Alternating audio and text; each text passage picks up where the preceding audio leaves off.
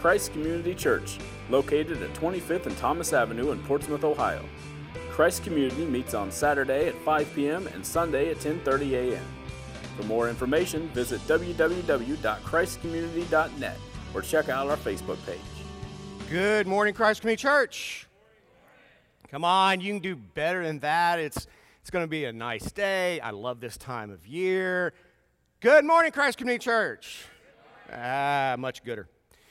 Well, I will try my best um, to get through this sermon. You can hear my voice is a little, little raspy. I've had, um, it is that time of year, even though I love this time of year, every, ever since I was a kid, I've had allergy and sinus problems, and boy, did it hit me this weekend. And so, and, and this is this is where I've had, you know, sinus and allergy problems my whole life, but not until I hit 50 did I get the dry eyes. Where does that come from? Was that just a getting older thing? Where do the dry eyes come from? And here's the here's the, the bad thing about that.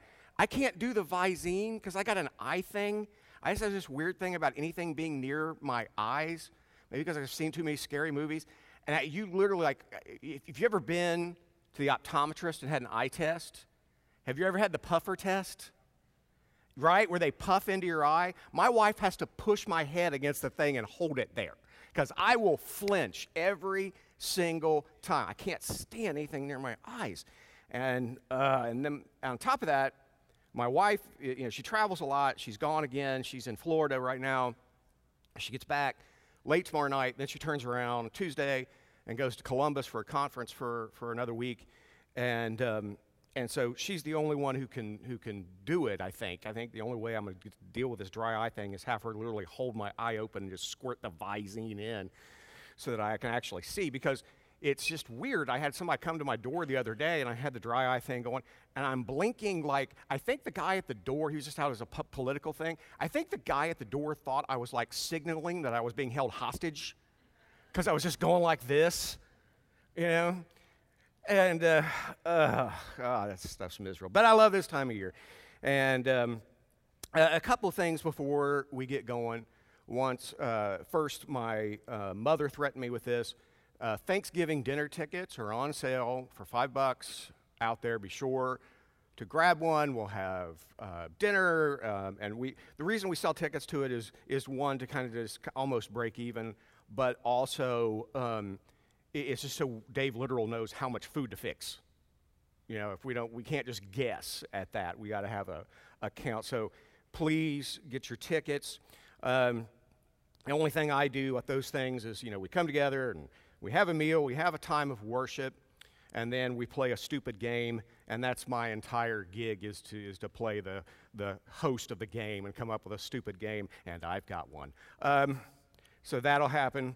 Um, a couple things to be praying about.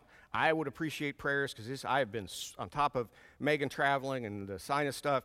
I have just been swamped. I have to leave immediately when I'm done, go home, have a paper due at 5 o'clock, have a 40 minute presentation tomorrow night for my PhD program. But more importantly, when it comes to prayers, be sure to be looking at your bulletin. Take the bulletin home with you. Be praying over that. The folks in there. Um, uh, people who go on Saturday night have noticed Ralph has not been here. Um, Ralph Clay is, you know, turned 84 on Friday, and he has pneumonia. So be praying for Ralph. Um, I talked to him briefly on Friday. He said he was feeling a little bit better, though he said, This is not how I wanted to celebrate my 84th birthday, and I don't blame him. So keep all that stuff in prayer. Uh, be sure to pay attention to your bulletins. We got all kinds of stuff going on. I've got a small group that I lead on Tuesday night, so all kinds of stuff. All right. Now, because I've been swamped, because I don't feel good, because I've got about two hours sleep because I was hacking all night, the sermon may stink, but it will be short. No amens, Gary. So, here's the deal. We're in the Gospel Project. We're looking at Numbers 21. Now, if you're anything like me, and I don't assume that you are, but I know that for me, when I first became a Christian in 1997, I thought it would be a really good idea to read the Bible from Genesis 1 to Revelation. Just read through it. Now, when people come up to me and ask if they're a new Christian, they've got their first Bible, and they say, should I, should I just start in Genesis 1, right? I say, no, don't do that. Because here's what's going to happen. If you make it through Genesis, you get to Exodus, you get to Exodus, and there's like chapter after chapter on the design for the tabernacle. And then you get to Leviticus, and then you get to Numbers, you'll check out. I said, go to the Gospel of John. Go start with the Gospel. So I, you didn't trust me. You, you're going to check out. And so I know, and not a lot of people have spent a lot of time in the Old Testament. But you need to, as a Christian, if you are a Christian, you need to understand the proper context and role of the Old Testament. Because if you don't, you'll get it wrong. You'll just get it wrong.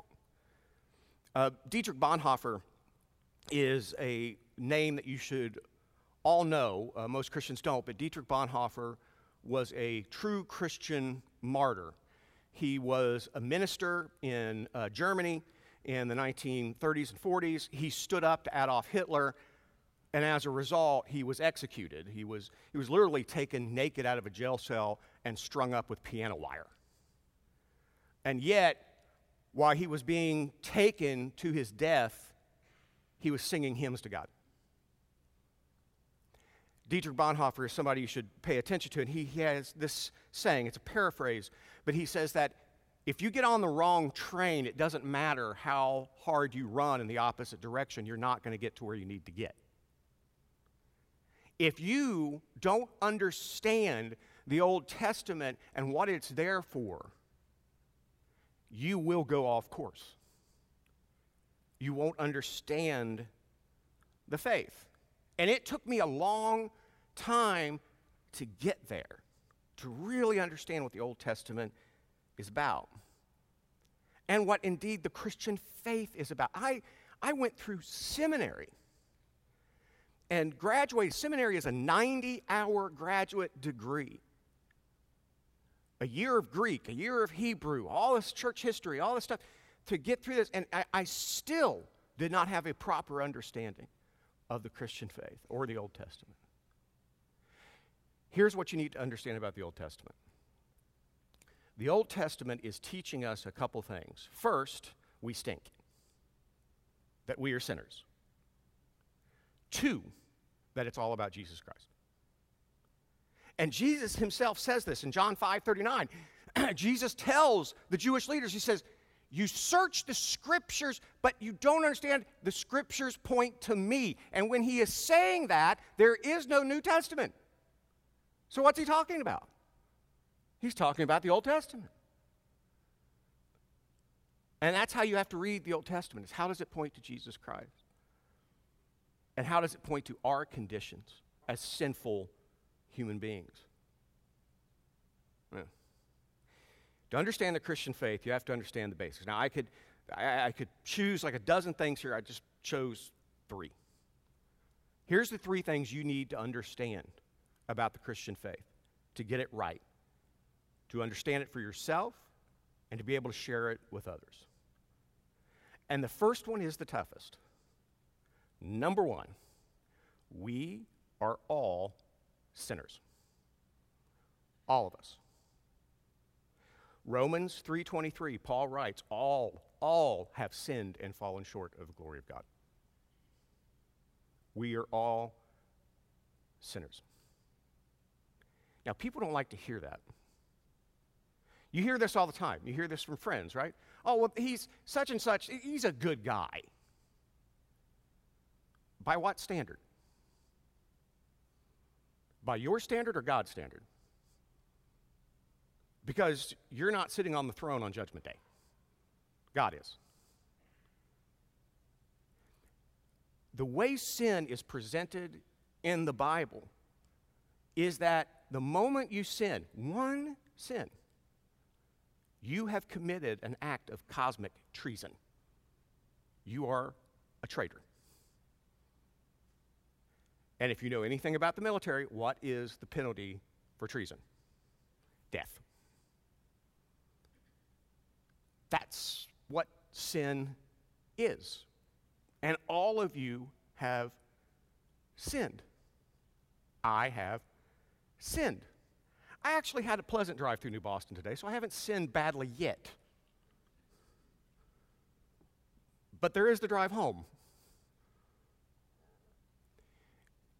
But we all have sinned, and we tend to try to write it off as, well, nobody's perfect. Well, everybody, yeah. okay, but from God's standard, from God's point of view, you have committed treason. You are a traitor. And though God loves you, God is also just. And God must uphold his standard. See, the problem that we have when we struggle through Scripture is we tend to compare it to our own experience. So when we see that God loves us and, and God is the Father and, and we are His children and so forth, we tend to think that God will treat us as our parents treated us. And the problem with that is no parent, when it comes to their child, is just. They're all merciful. Right? You've been a parent, you know, you've had this, you have said this, you have done this. You have looked at your child and you have said, What were you thinking? And we've all had the instinct that Mark Twain has. It's like when kids become teenagers, you know, Mark Twain said, when, when kids are born, put them in a barrel and feed them through a hole, and when they become teenagers, plug up the hole. And we've all had that kind of instinct, but we don't do it. We, we, we cover for our kids, we make excuses for our kids, we fight for our kids, especially mamas, right? I've said it before, I'll say it again. There are three levels there is coward, there is hero, there is mama. Right? If a child is threatened, what a mother will do But God is different. He loves you more perfectly than your parents do, but He is also just and He will hold you to His standard. And His standard is holiness, righteousness, which none of us have. We, we don't have it. And you can't earn it. You can sit there and you tell, well, but Matt, Matt, Matt, I come to church, once every three or four weeks. I occasionally throw a, a check in the, you know, in the back there. I don't cheat on my spouse. I pay my taxes. He's telling me you're sinless? You're telling me you're holy? You're telling me you're righteous? You're not. And just, it's just like, let's go back to the military analogy for just a second. Let's say that you're a soldier and you're in Afghanistan and you sell secrets to the enemy. And the army finds out that you have committed this treason. You cannot then negotiate with them. You can't go, oh, okay, okay, my bad, screwed up, gave info to the enemy, but how about I just, I, I, I just dig latrines for a month and we'll call it even? The answer is no, this is a firing squad. And this is even more serious than that. We are all sinners. We all deserve hell. And I know nobody wants to hear that, but you can become a Pharisee real quick if you don't understand that. Real quick. If you don't understand that you are a sinner, you will get the Christian faith wrong. You will either become a legalist Pharisee or you'll become in anything goes. You have to understand you are a sinner. And I have struggled with this myself. This, I have had two major health scares in my life. The first one brought me to Christ in 1997. the second one really showed me how I stood with Christ. In 2012, I had a series of surgeries and painful wound treatment. It was awful. It was awful. I spent literally a year lying on my stomach, not being able to do a thing. And I wouldn't wish that on anybody, but especially because I, I, I, don't, this is the only time I've ever done this. Have you ever watched daytime TV? It stinks. I mean, I'm glad our buddy Dale King was on the Kelly Clarkson show, but most of those shows stink. Who watches The View? Honestly. You know, if I wanted to watch just women argue, I'd just go hang out in Kroger for now. I mean, goodness sake. I, but I would sit there, I'm laying on my stomach, and I remember how angry I was. And I was angry at God. I was like, hold on a second. I give up my life in politics because I used to work in politics. I was working on Capitol Hill. I gave that up. I go to seminary, live in a roach infested one bedroom apartment in Abilene, Texas where it's 120 degrees even at this time of year, and I sweat when it's 73 degrees, and I go do this and I study my behind off, and I go work in churches for free, and then I plant a church where I'm forking out money to keep it going, and you do this to me. You put a halt to all of that. I'm serving you. What I deserve. Oops. It hit me as soon as I said, but I deserve. And God made it very clear Matt, do you really want what you deserve? Uh, no.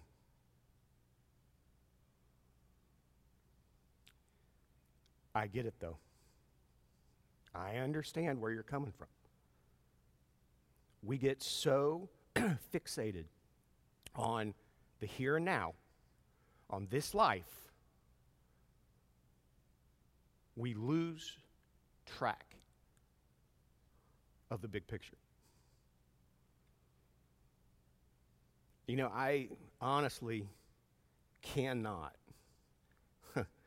stomach most TV preachers. Because they stand there and they preach with a big smile on their face and $3,000 suits, and what they preach is self help. And it's how great you are and all this other kind of nonsense. With all due respect, the Christian faith is very clear. Your best life is not now. This life is struggle. This life is temptation. This life is hardship. When Jesus returns, that's your best life. To be with Jesus Christ, that is what life is all about. But to get there, the first thing to do is admit, to look yourself in the mirror and admit, I am a sinner. I have committed treason against God. I do not deserve mercy. I cannot save myself. God hates sin. We need a Savior. And the other thing people struggle with, and I know that you've probably dealt with if you've ever tried to share your faith, is the only way to salvation is through Jesus Christ. And people don't want to hear that. They want to hear, but, but, my buddy Mike, Mike's a good guy. Okay, he doesn't believe in Christ.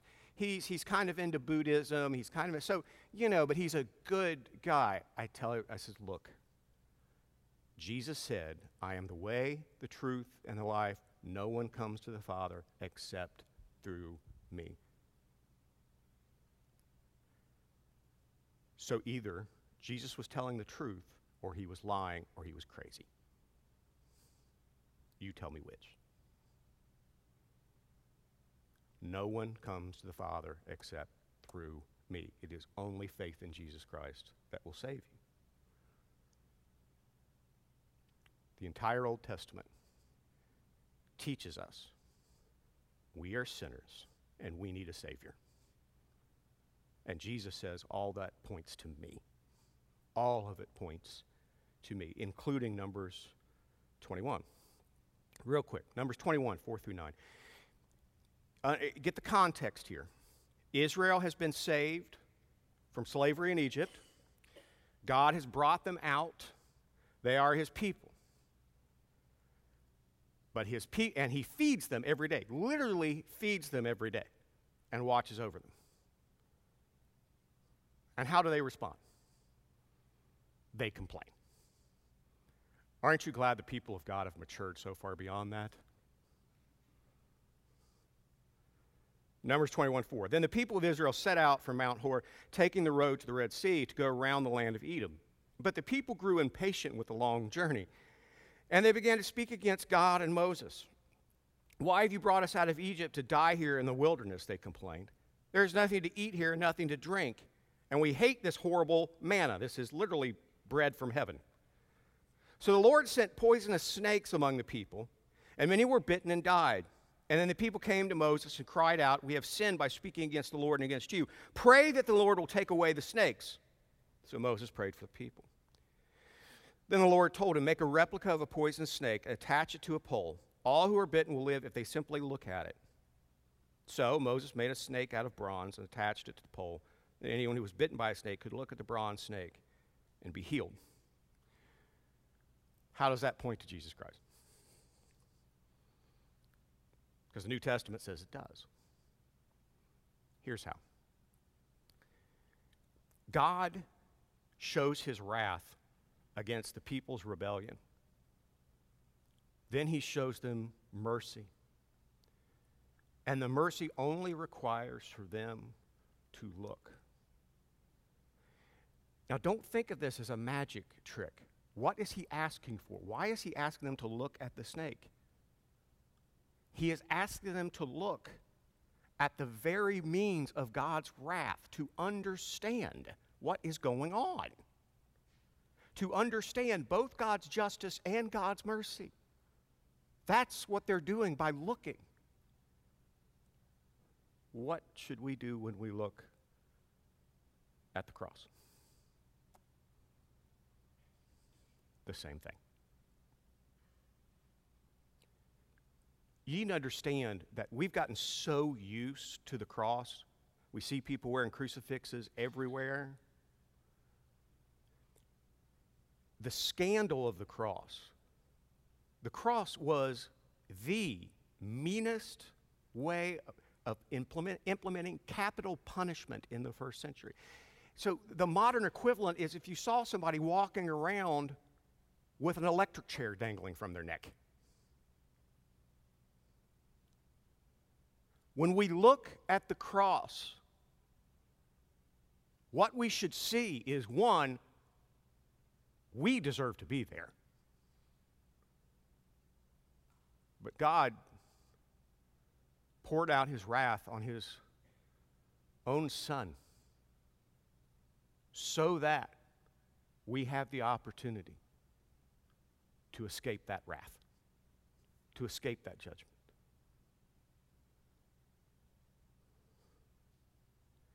When you look at the cross, the first thing you need to think of every day, and you need to preach the gospel to yourself every day. First thing you should do when you look at the cross is remind yourself you belong there. You belong there. Not Christ.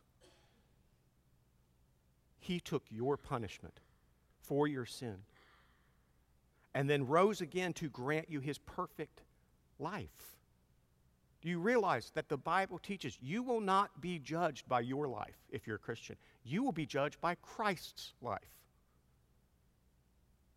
Praise God. I don't want to be judged by my life. Five minutes in New Boston is going to send me to hell.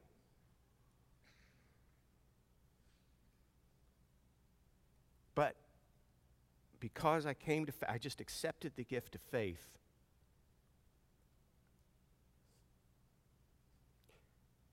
I became an adopted child of God. And I will be judged by his son's perfect life.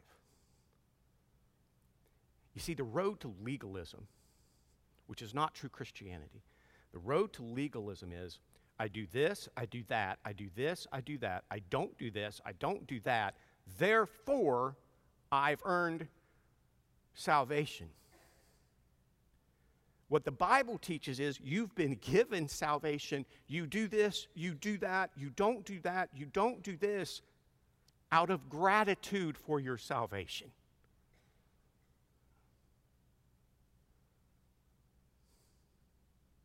It's out of worship and thankfulness. It's, just, it's that's why you do those things. We can get it backwards if we don't see it. Martin Luther, the great reformer who helped bring the church back to the Bible, called this the great exchange. Jesus Christ gets what we deserve, and we get what Jesus deserves. And because of that, because of that, we seek to obey and to love each other, to worship God and God only. Do you see that? Do you see that?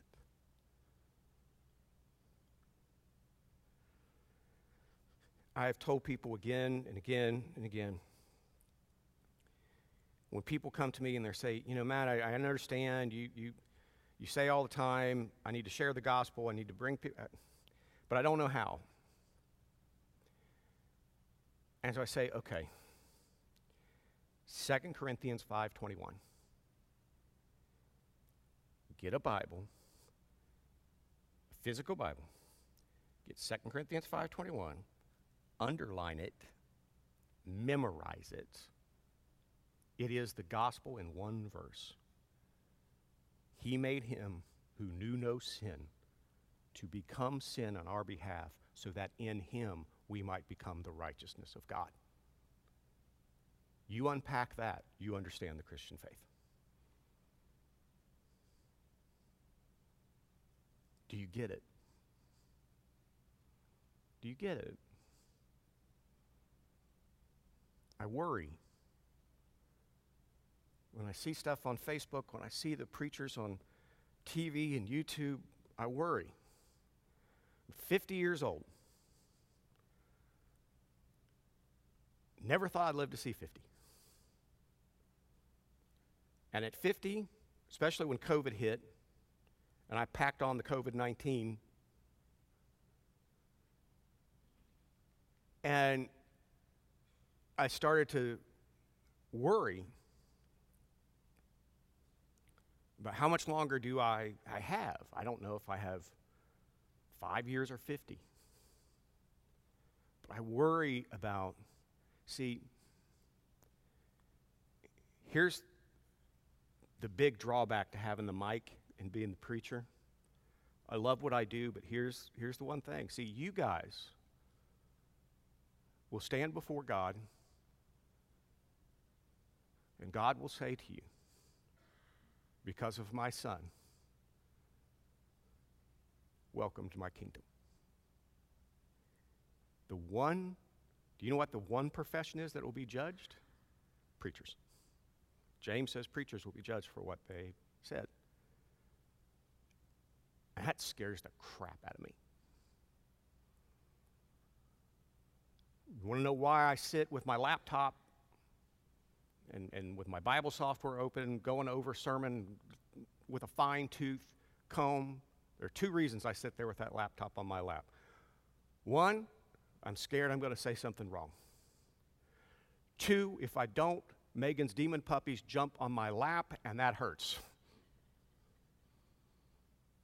Hey, a nine pound dog, man, but when, it, when you're wearing sweatpants, it jumps on your lap. That's like dropping a dumbbell on there, okay? But I, I, I go through it and I go through it and I go through it because I want you to understand this. We can sit and argue and fuss for weeks on end about free will, predestination, about when and how Jesus will return, and all this other kind of stuff. We can, whether or not we should have this kind of church leadership or this church, what, what, whatever, we can argue about that all day long. But if you don't understand the gospel of Jesus Christ, you're not going to get any of it right. You may guess when Jesus is returning and how he's returning, but if you don't get the gospel right, who cares? This isn't an eternity with God or an eternity in hell. Those are the stakes. And you need to get it, and it all begins with going honestly before God and admitting you're a sinner.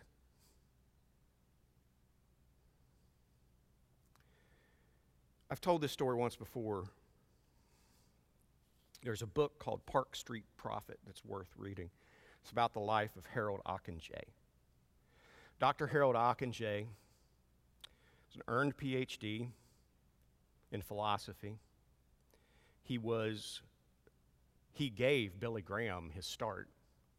Billy Graham wrote in his memoir that he never made a serious decision without consulting Harold Ockenga, but he felt that highly of him.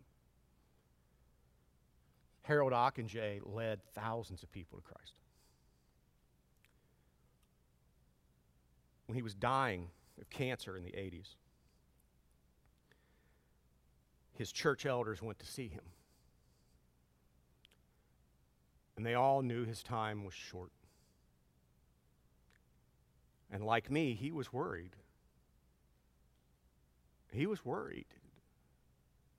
He knew he was going to meet the Lord, and he was worried as a preacher what he, what he preached, what he taught. He, want, he, he wanted to be accurate and faithful.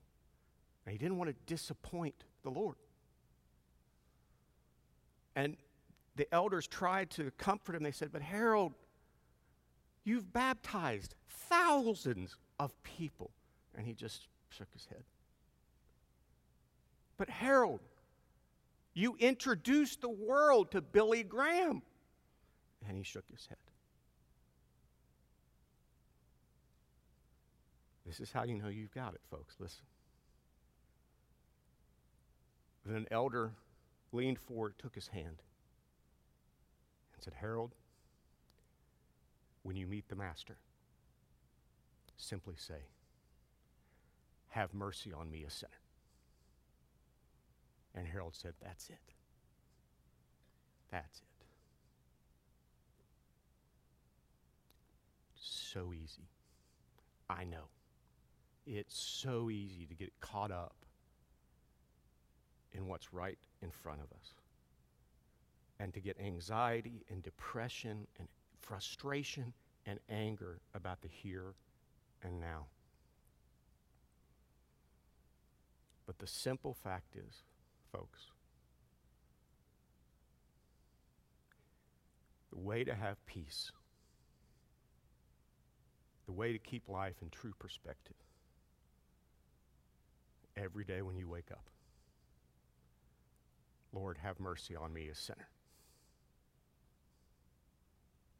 Amen? All right. I know that the kids are still having class. I'm short, but I'm tired, and my voice is about ready to go. So let's pray and get out of here. Heavenly Father, we thank you for your word, all of which points to your Son. May we keep things in perspective. It's not about daily frustrations or aggravations or physical problems. It's that if anyone here has come to faith in Jesus Christ,